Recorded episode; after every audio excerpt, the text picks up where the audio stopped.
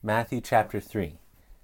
In those days John the Baptist came, preaching in the wilderness of Judea, saying, Repent, for the kingdom of heaven is at hand. For this is he who is spoken of by Isaiah the prophet, saying, The voice of one crying in the wilderness, Make the way of the Lord ready, make his paths straight. Now John himself wore clothing made of camel's hair, with a leather belt around his waist his food was locusts and wild honey. Then people from Jerusalem, all of Judea, and all the region around the Jordan went out to him.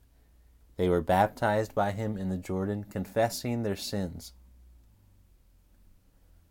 But when he saw many of the Pharisees and Sadducees coming for his baptism, he said to them, You offspring of vipers, who warned you to flee from the wrath to come? Therefore produce fruit worthy of repentance. Don't think to yourselves, We have Abraham for our father. For I tell you that God is able to raise up children to Abraham from these stones.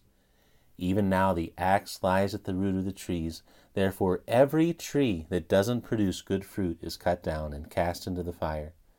I indeed baptize you in water for repentance, but he who comes after me is mightier than I, whose sandals I am not worthy to carry.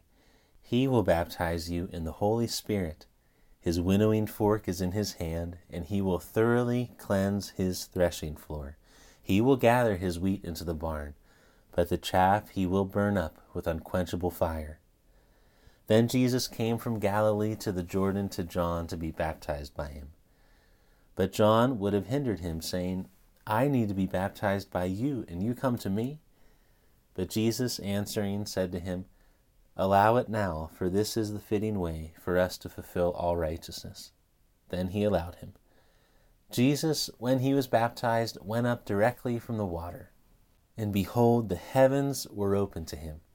He saw the Spirit of God descending as a dove and coming on him.